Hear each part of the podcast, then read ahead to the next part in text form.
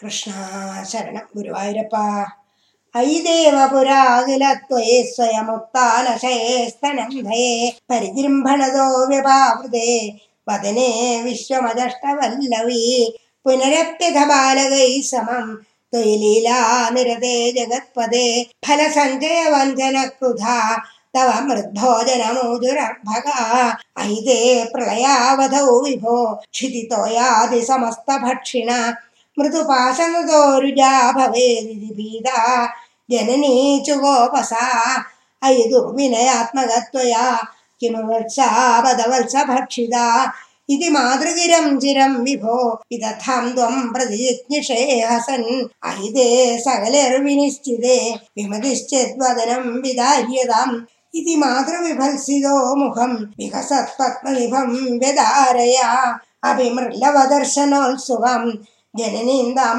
बहुतर्पयन्निव पृथिवीं निखिलं न केवलं भुवनान्यप्यखिलन्यदीदृशा कुहजिद्वनमम्बुधि क्वजिल् क्वचिदभ्रं कुहचिद्रसादलं मनुजादनुजा क्वचित् सुरा ददृशे किं त्वदानने कलशाम्बुधिशायिनं पुनः परवैकुण्ठपदाधिवासिनं स्वपुरश्च निजार्भगात्मकं कतिधा त्वं न तु दृश्यसा विकसद्भुवने मुखोदरे अनुभूयोऽपि तथा विधानन। अनया स्फुटमीक्षितो भवाननवस्थं। जगतं वितनोद्धृत धृततत्त्वधियं तदा क्षणम् जननिन्दं प्रणयेन मोहयन् स्तनमम्बदिशेत्युपासजन्।